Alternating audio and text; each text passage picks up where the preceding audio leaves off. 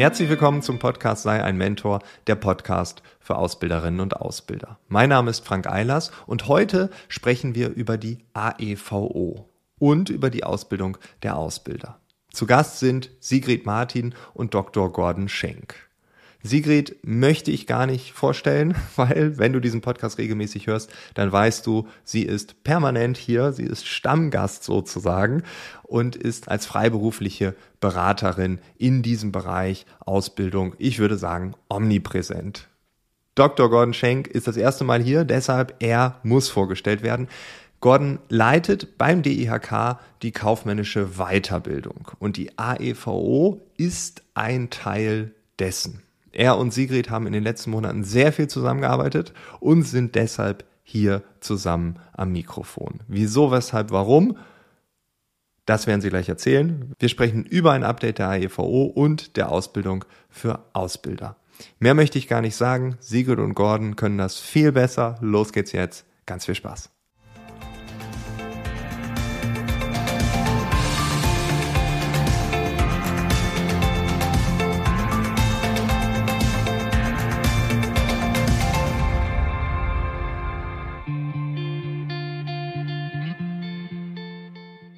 Wir sprechen heute über ein Update, ein Update, welches Auswirkungen hat auf alle, die diesen Podcast hören. Habe ich zu viel versprochen? Also, auf jeden Fall ist es für alle interessant, denn die Änderung äh, bei der äh, AEVO, der Ausbildereignungsverordnung, den Nachweis der berufs- und arbeitspädagogischen Eignung, das wird schon alle berühren, die sich in diesem Bereich äh, tummeln bzw. tätig sind, sei es jetzt nun als äh, Dozent, als Prüfer oder eben natürlich auch als zukünftiger potenzieller Ausbilder. Okay, also habe ich nicht zu viel versprochen.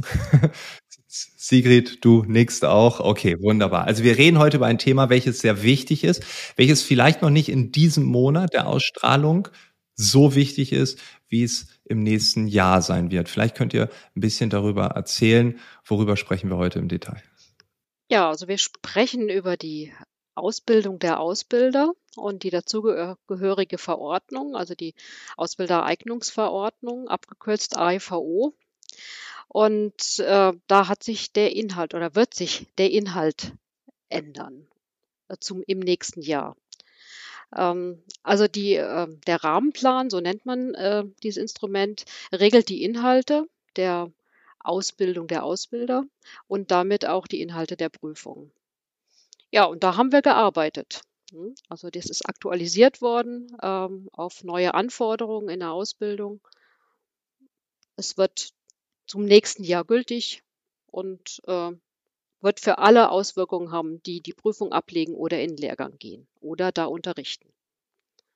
Das heißt, die AEFO oder AEVO, ich kann mir vorstellen, dass es verschiedene Sprechweisen dieser vier Buchstaben gibt, die AEVO wurde nicht neu gemacht, sondern es ist die alte AEVO, die jetzt ein Update bekommt. So habe ich es richtig verstanden. Genau. Also die alte AEVO von 2009 wurde sozusagen in den Inhalten aktualisiert. Ja, vielleicht um es äh, mit meinen Worten äh, zu konkretisieren, die, die Rechtsgrundlage für diesen Nachweis der berufs- und arbeitspädagogischen Eignung ist unverändert geblieben. Und äh, in dieser eigentlichen Verordnung äh, sind Kompetenzziele beschrieben, was eben von zukünftigen Ausbilderinnen und Ausbildern erwartet wird. Äh, das ist in vier Handlungsfeldern zusammengefasst, mit die, äh, die gewissermaßen die betriebliche Ausbildung durchlaufen. Und das ist weiterhin unverändert gültig. Überarbeitet worden ist der Rahmenplan. Der Rahmenplan ist, orientiert sich an dieser Rechtsgrundlage, ist homogen und fächert es aber inhaltlich etwas auf, macht es ähm, handhabbarer, konkretisiert, damit es eben ähm, die Verordnung selber auf einer abstrakteren Ebene bleiben kann, um nicht zu schnell äh, zu aktualisiert werden zu müssen, sondern dieses äh, übernimmt dann der Rahmenplan. Er geht in die Tiefe und beschreibt, was man sich eigentlich genau darunter vorstellt. Ah, okay, okay. Das heißt, man hat ein Framework gefunden, um mal wieder noch ein weiteres englisches Wort in die Runde zu schmeißen, ähm, und sagt, okay, es gibt dieses Allgemeine und dann den Rahmenplan, der in die Tiefe geht und schneller, leichter adaptiert werden kann, verändert werden kann. Okay, warum wurde jetzt, das wäre die nächste Frage, ähm, nach 14 Jahren, wenn ich richtig rechne, 2009, wieder, ja, ich glaube, es sind 14 Jahre, ein, äh, ja, so eine Art Update, so, eine Art Neuerung des Rahmenplans äh, veranlasst? Ja, die, äh, der, der la relativ lange Zeitraum von 14 Jahren ist äh, im Grunde ein gutes Zeichen. Es zeigt, dass bei der Erarbeitung des, der Verordnung, wie natürlich auch des damaligen Rahmenplans, die Sachverständigen im Grunde alles richtig gemacht haben. Denn die Ziele, die Ausbilder abdecken sollen, also diese Kompetenzziele, sind ähm, zumeist unabhängig von irgendwelchen technischen Entwicklungen, Prozessänderungen und so weiter. Denn es, äh, wie ich ein bestimmtes Ziel erreiche, das kann sich ändern, aber das Ziel als solches äh, bleibt bestehen. Und nach dieser Logik ist eben auch die AEVO aufgebaut.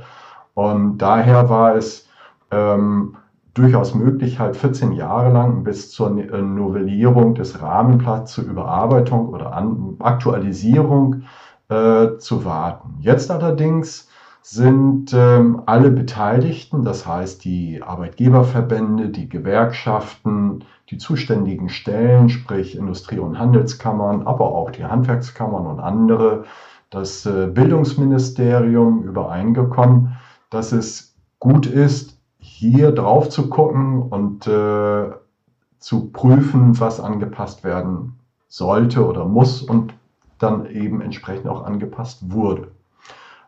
Die konkreten Anlässe, im Grunde haben wir ja ich, äh, vier große Themenfelder, so würde ich es mal zusammenfassen. Äh, wir haben auf der einen Seite so diesen Containerbegriff Digitalisierung, also so Prozessänderungen. Wir haben die äh, Aspekte der Nachhaltigkeit, Dekarbonisierung und so weiter, was natürlich in der Ausbildung auch eine wesentliche Rolle spielt, die jungen Menschen entsprechend dort äh, mitzunehmen und ja auch, ich sage mal, die äh, Innovationskraft äh, zu nutzen, dass man Dinge auch einfach mal anders sehen und anders machen kann. Dann kommt natürlich noch hinzu die äh, zunehmende, weiterhin zunehmende Heterogenität bei den Auszubildenden und in den Unternehmen selber. Und ähm, zu guter Letzt das vierte, das kann sicherlich Sigrid ergänzen, weil es will mir partout jetzt nicht einfallen. Ja, das ist kein Problem. Das, ist sozusagen der Fachkräftebedarf, der ja gesichert werden muss, auch für die Zukunft. Und dafür ist ja nun äh, eigene Ausbildung im Betrieb das ja ein gutes Instrument. Das war sozusagen der vierte Punkt. Okay, das heißt, alles ist im Wandel. Das ist auch das, was wir irgendwie permanent spüren, entweder wenn man arbeitet oder wenn man die Zeitung äh, aufschlägt oder wenn man sich irgendwelche aktuellen politischen Debatten auch zum Thema Arbeit, Wirtschaft und Co. sich anschaut. Das heißt, ähm, die Ausbilderinnen und Ausbilder müssen mit neuen Herausforderungen umgehen. Ähm, wenn wir über die vier Felder reden, können wir das noch so ein bisschen detaillierter machen, zum Beispiel Digitalisierung und Prozesse. Also habt ihr da Beispiele, damit wir das ein bisschen greifen können, damit es nicht so ganz abstrakt ist? Ja, natürlich. Also Digitalisierung geht los vom ähm, Ausbildungsvertrag wie der zustande kommt und wie er abgeschlossen wird. Nämlich natürlich heute nicht mehr, ähm, wird er nicht mehr mit der Schreibmaschine getippt. Ja, ähm, also das ist ein ganz einfaches Beispiel. Dann geht es weiter über den digitalen Ausbildungsnachweis, den die Auszubildenden führen. Hm, also das machen schon viele. Es gibt aber immer auch noch die analoge Form äh, des Ausbildungsnachweises, also mit der Hand sozusagen in ein Heft schreiben. So. Ähm, dann geht es natürlich weiter äh, mit ähm, solchen Themen wie digitalen Lernmedien die man in der Ausbildung äh, einsetzen ja, sollte, kann. Es geht weiter mit neuen Ausbildungsmethoden, ähm, die sich sozusagen jetzt auch letztlich als ähm, gut herausgestellt haben äh, in der Corona-Pandemie. Ja, also äh, Führen auf Distanz, Ausbilden auf Distanz, Videokonferenzsysteme. Ähm, also das sind alles so Themen, die unsere Ausbilder und Ausbilderinnen ja die letzten drei Jahre extrem beschäftigt haben. Und deshalb wurde es eben jetzt auch in den äh, neuen Rahmenplan mit aufgenommen, weil es eben auch zukunftsweisend. Also der neue Rahmenplan soll auch zukunftsweisend sein und da wird das sicher immer bedeutender. Hm. Wenn wir das Thema Dekarbonisierung, Nachhaltigkeit nehmen, also darunter kann sich sicherlich jeder und jede hier etwas vorstellen. Aber auch hier, was heißt das konkret? Also für die Ausbildung, also das kann ja alles sein, aber auch nichts. Vielleicht könntest du da auch ein bisschen skizzieren. Bei der Nachhaltigkeit ist es natürlich so, dass äh, Ausbilder und Ausbilderinnen ja in der Lage sein müssen, ihre Auszubildenden zu nachhaltigem ähm, Arbeiten anzuleiten. Und da wollen wir in dem Lehrgang sozusagen auch die Grundlagen für schaffen. So, das ist also nicht nur, dass Ausbilder und Ausbilderinnen in ihrer eigenen Arbeit nachhaltig arbeiten, sondern dass sie eben auch die Auszubildenden dazu anleiten. Also Nachhaltigkeit im Sinne ähm, des ähm, äh, so, vernünftigen oder des sorgfältigen Umgangs mit den äh, Ressourcen. Das kann Energie sein, das kann aber auch natürlich alles mögliche andere sein, wie Papier und so weiter. Und da gab es vor einigen Jahren ein sehr schönes Auszubildendenprojekt im Übrigen, nämlich die Energiescouts. Äh, das war in den Unternehmen, haben dann die äh, Auszubildenden konnten das als Projekt bekommen, dass sie eben verschiedene Hinweise für die Mitarbeiter, also für das Unternehmen, für die einzelnen Mitarbeiter erarbeitet haben, wie man ganz praktisch am Arbeitsplatz Energie sparen kann.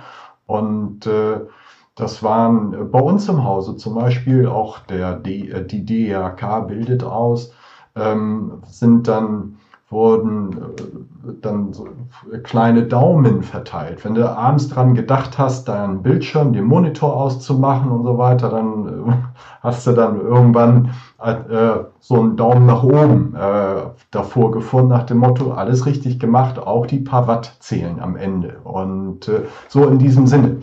Und äh, das heißt ja, setzt allerdings voraus, dass auch der Ausbilder nicht nur darum weiß, sondern es auch aktiv fördert, unterstützt und natürlich die Auswirkungen auf das gesamte Unternehmen mit vertreten kann. Denn der Ausbilder muss ja das, was er macht, auch gegenüber seinen Chefs der Unternehmensführung darstellen, erklären und gegebenenfalls rechtfertigen. Und ich finde, gerade in diesem Zusammenhang ist, äh, sind finanzielle Vorteile, so 1000 mal 2 Watt sind ja nun auch schon ein bisschen was, äh, ist was, was sehr selbsterklärendes. Und ähm, in dem Sinne äh, kommt es halt darauf an, die zukünftigen Ausbilderinnen und Ausbilder auch dafür zu sensibilisieren und möglicherweise, um das äh, vielleicht nochmal zu wiederholen, sie auch zu öffnen, äh, dafür zu äh, vorzubereiten, dass eben die Energie, äh, die Ideen von jungen Menschen gleichermaßen wertvoll sind und vielleicht eben ein Azubi-Projekt auch wert sind. Ja, und gerade das Thema Ressourcen, ne, was wir ja, also es gibt ja auch das Konzept der nachhaltigen Arbeit, wo äh, wir dann, äh, das war vom Arbeitsministerium, höchstwahrscheinlich, ja, mit den drei Dimensionen. Wenn ich mich jetzt richtig erinnere, sind es einmal ähm, genau diese Energiespardimension, dann äh, die ähm, Nachhaltigkeit der Geschäftsmodelle, also können wir in 10, 15 Jahren noch existieren am Markt mit unserem Geschäftsmodell und dann die Ressource Mensch, also der Umgang untereinander, ne, auch etwas nachhaltige Arbeit hat halt auch etwas damit zu tun, kann ich in 20 Jahren noch genauso arbeiten wie heute ne, oder äh, hatte ich in der Zwischenzeit schon siebenmal einen Burnout und Stress und Co. Äh, ist irgendwie doch irgendwie allgegenwärtig. Ne? Deswegen ganz wichtiger Punkt, okay, ähm, das macht Sinn. Das heißt, ähm, dieses Update ähm, ist ja nicht nur, also wir haben eben gehört, wir haben Gewerkschaften, wir haben die Arbeitgeberverbände, wir haben sehr viele Institutionen, aber wir haben ja auch junge Menschen, die dann eine Ausbildung machen. Das heißt, die haben ja auch was davon. Also wenn ich mir vorstelle, ich muss jetzt äh, dieses ähm, Ausbildungsheft jetzt irgendwie physisch pflegen und muss dann ganz schön, muss noch Schönschrift lernen, weil ich das bisher irgendwie nicht so gut kannte, ne, konnte. Und ähm, dann auf einmal kann ich es digital machen. Ich kann äh, viel schneller nachsuchen, wenn ich irgendwie Sachen verschlagwortet habe oder ich kann über Steuerung F äh, vielleicht schnell in den Texten auch Inhalte, die ich selbst produziert habe über Dokumentation nachschlagen. Das heißt, das ganze Konzept hat ja nicht nur über die jungen Menschen gesprochen, sondern hoffentlich, das ist jetzt die Frage, auch äh, die Vorteile der jungen Menschen mit einbezogen. Ähm, ist das ein ziemlich gewichtiger Punkt gewesen?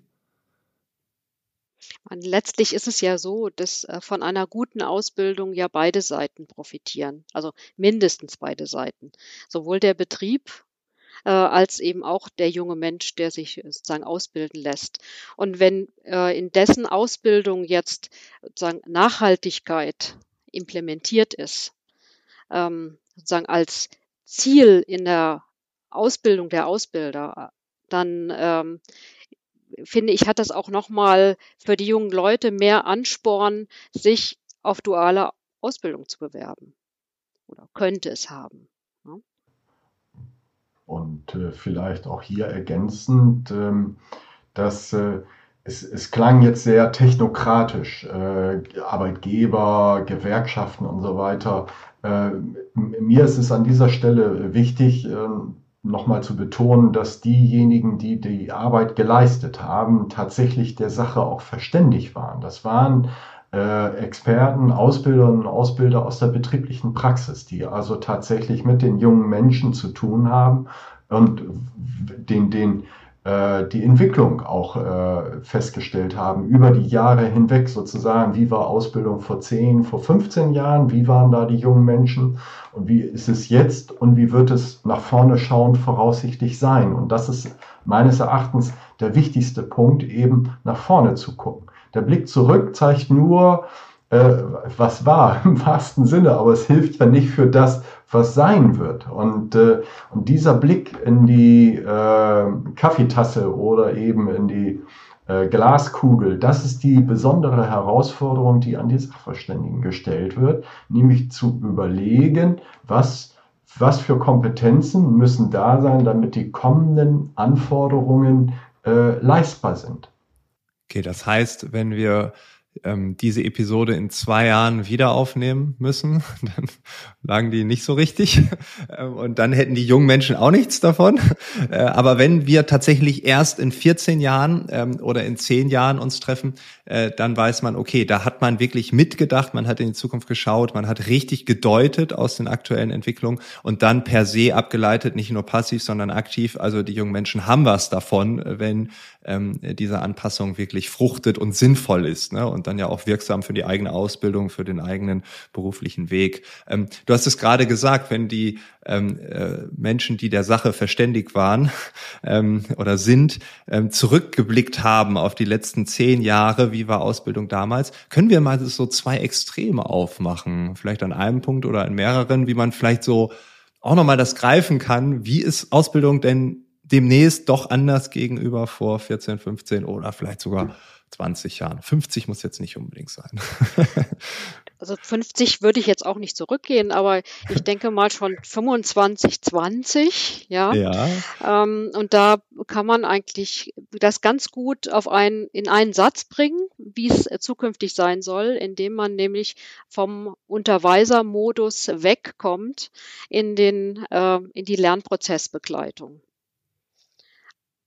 bedeutet, Jugendliche oder Auszubildende werden nicht beruflich handlungskompetent, wenn ihnen Sachen immer nur vorgemacht werden und sie und sie die dann nachmachen müssen, sondern es muss eine äh, Konstellation geben im Betrieb, wo jemand Lernsituationen schafft und die jungen Menschen begleitet dahin, dass sie selbstständig planen, durchführen und kontrollieren können, um dann letztendlich zum Schluss über die komplette berufliche Handlungsfähigkeit zu verfügen. Und das geht eben nur so.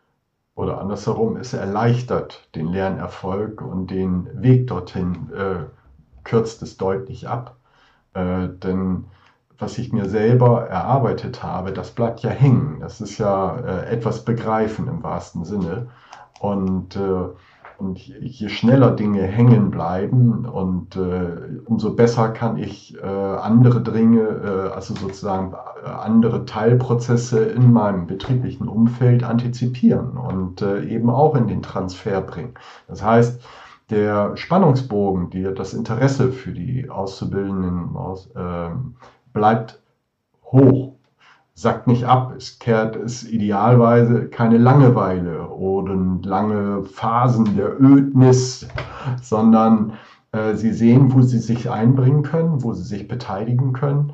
Und äh, nach meiner Erfahrung wollen sie das ja auch gerne. Und genau das gilt es eigentlich herauszuarbeiten um die, diese Motivation rüberzubringen. Ja, das glaube ich auch. Ne? Also wenn man das vergleicht, wenn ich jetzt so ein klassisches Befehl-Gehorsam-System aufgebaut habe und alle haben nur Angst, dass sie die nächsten Schritte, die als Aufgabe auferteilt wurden, richtig machen, eine Kultur der Angst und so weiter. Also dann gehe ich vielleicht jeden Morgen mit Bauchschmerzen zur Arbeit, äh, dann kommen Phasen der Ödnis, wie ich das gesagt hast, Gordon. Also das ist ja nichts Schönes, das ist das Gegenteil von Empowerment, um nächstes englisches Wort hier reinzuwerfen. Ne? Ähm, aber äh, wir wollen ja, und gerade wenn wir auf das Thema lebenslanges Lernen schauen, also wenn die ersten drei Jahre nicht so aufgebaut sind, wie soll das denn danach entstehen? Also da wird ja schon irgendwie ein Samen gesät. Äh, deshalb glaube ich, ist das sinnvoll. Wenn wir auf so einer Metaebene nochmal hochfliegen und also ich, diese 14 Jahre, ne, die, die beschäftigen mich gerade, weil ich kann mir vorstellen, also wir reden jetzt über künstliche Intelligenz, die Arbeitswelt wird sich verändern. Wir hatten ja auch schon Episoden darüber.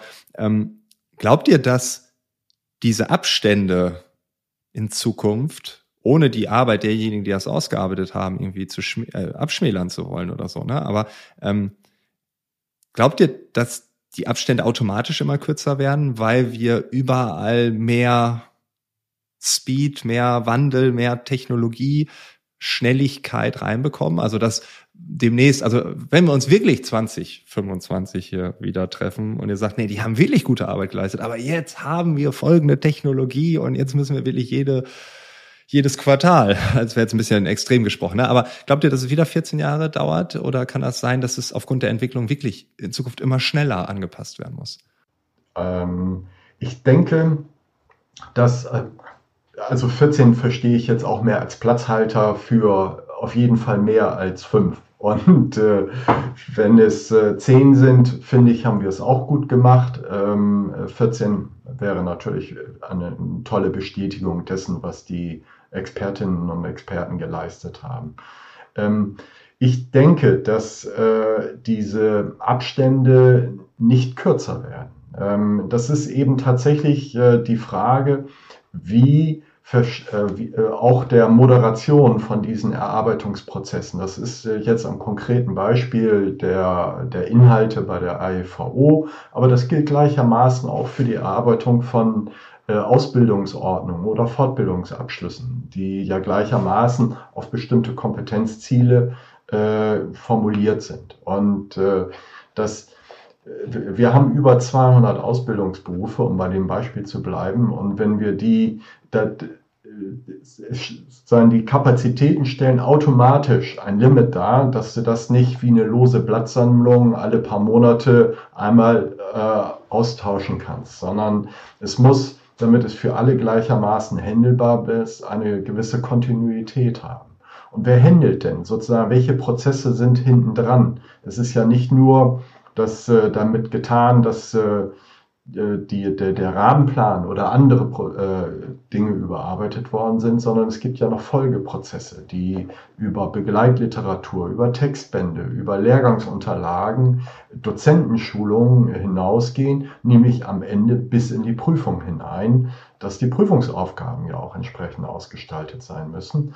Und äh, dort ist es einfach äh, rein vom Prozessablauf her zwingend erforderlich, dass ein bisschen Zeitabstand dazwischen bleibt. Insofern bin ich davon fest überzeugt, dass wir eben auf so einer ähm, in den Rechtsgrundlagen etwas abstrakteren, im, im Verordnungssprech heißt es dann immer so schön, technikoffenen Formulierung bleiben, dass eben tatsächlich das Ziel beschrieben ist Und, aber wie du das erreichst, ob nun rechtsrum, linksrum, äh, mit jenem Instrument oder mit einem anderen, das ist zunächst einmal nicht relevant, sondern wie kommst du zum Ziel und hast du sozusagen dir gute Gedanken dabei gemacht.